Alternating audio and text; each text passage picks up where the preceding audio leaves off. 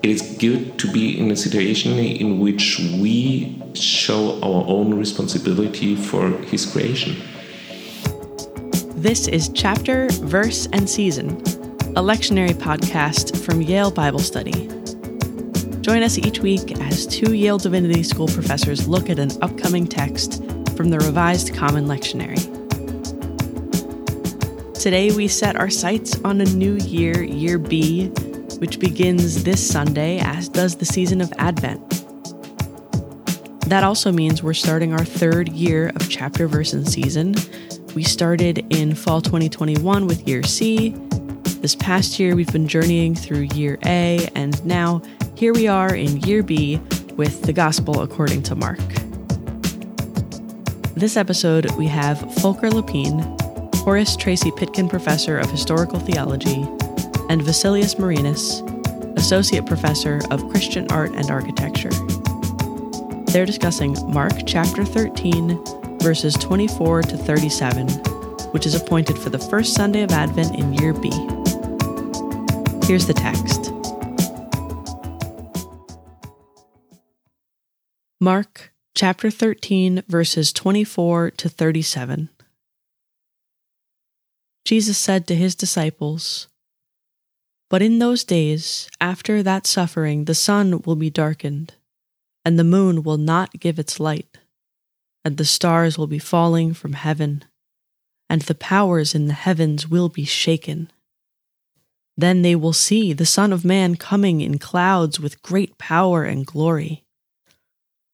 Then he will send out the angels and gather the elect from the four winds, from the ends of the earth to the ends of heaven. From the fig tree, learn its lesson. As soon as its branch becomes tender and puts forth its leaves, you know that summer is near. So also, when you see these things taking place, you know that he is near, at the very gates. Truly I tell you, this generation will not pass away until all these things have taken place. Heaven and earth will pass away, but my words will not pass away. But about that day or hour no one knows, neither the angels in heaven nor the Son, but only the Father. Beware, keep alert, for you do not know when the time will come. It is like a man going on a journey when he leaves home and puts his slaves in charge, each with his work, and commands the doorkeeper to be on the watch. Therefore, keep awake.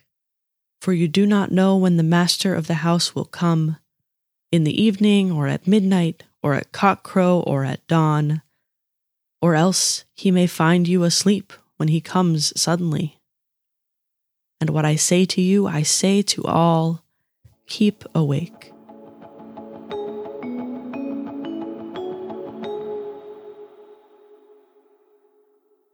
So apocalyptic stuff we have here on this text, and so well matching to what we experience in our times. It speaks about how nature changes. It speaks about sun and moon. It could also speak about flooding on the earth, about hurricanes, about all what we see in this time of climate change, in this time of the earth warming up.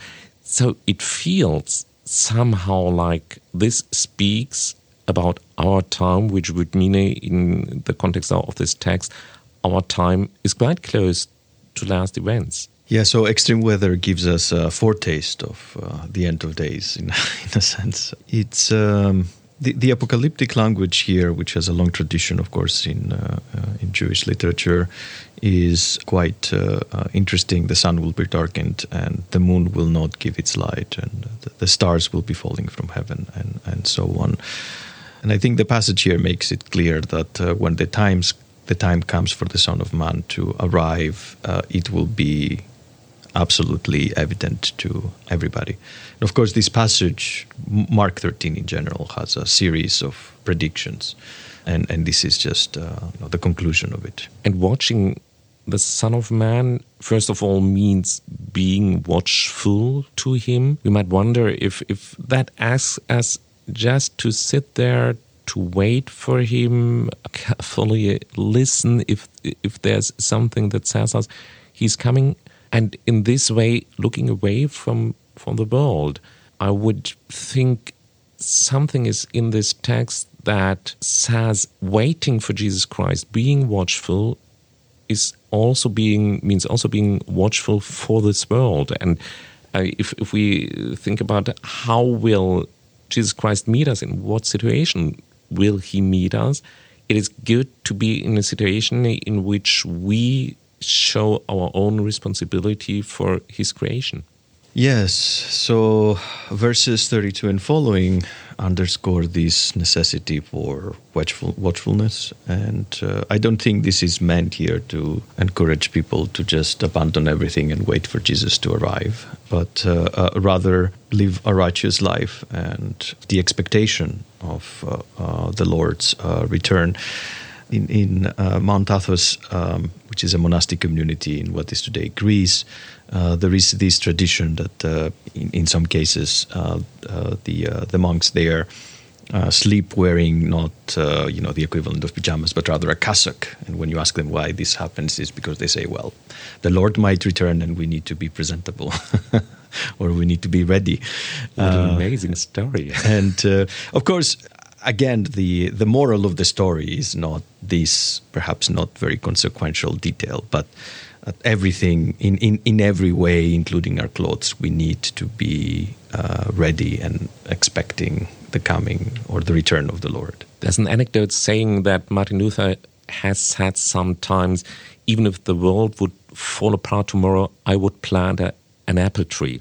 It is not from Luther. It was invented in the 20th century. However, he could have said this, or he should have said this, because I think that makes this tangent clear, that we know this world somehow is going to an end, maybe not that close as this text suggests, even if sometimes we get the feeling the developments are quicker and quicker, but it goes to an end.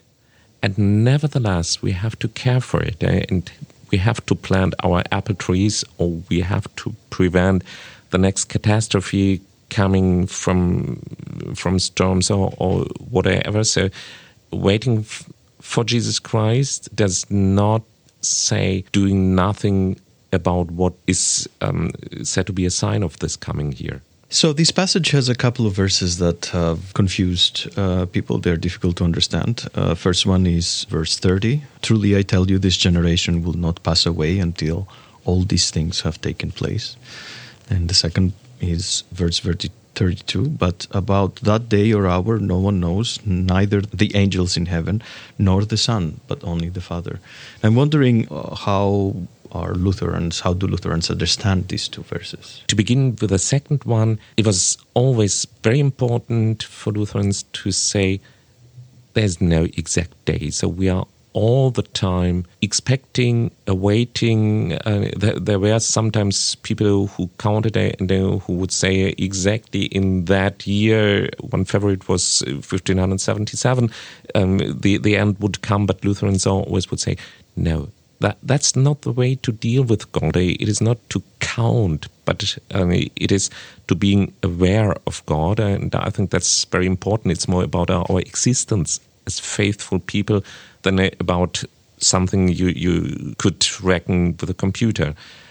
And the other thing, that always causes problems, because obviously the generation Jesus spoke to has survived before all those things had taken place.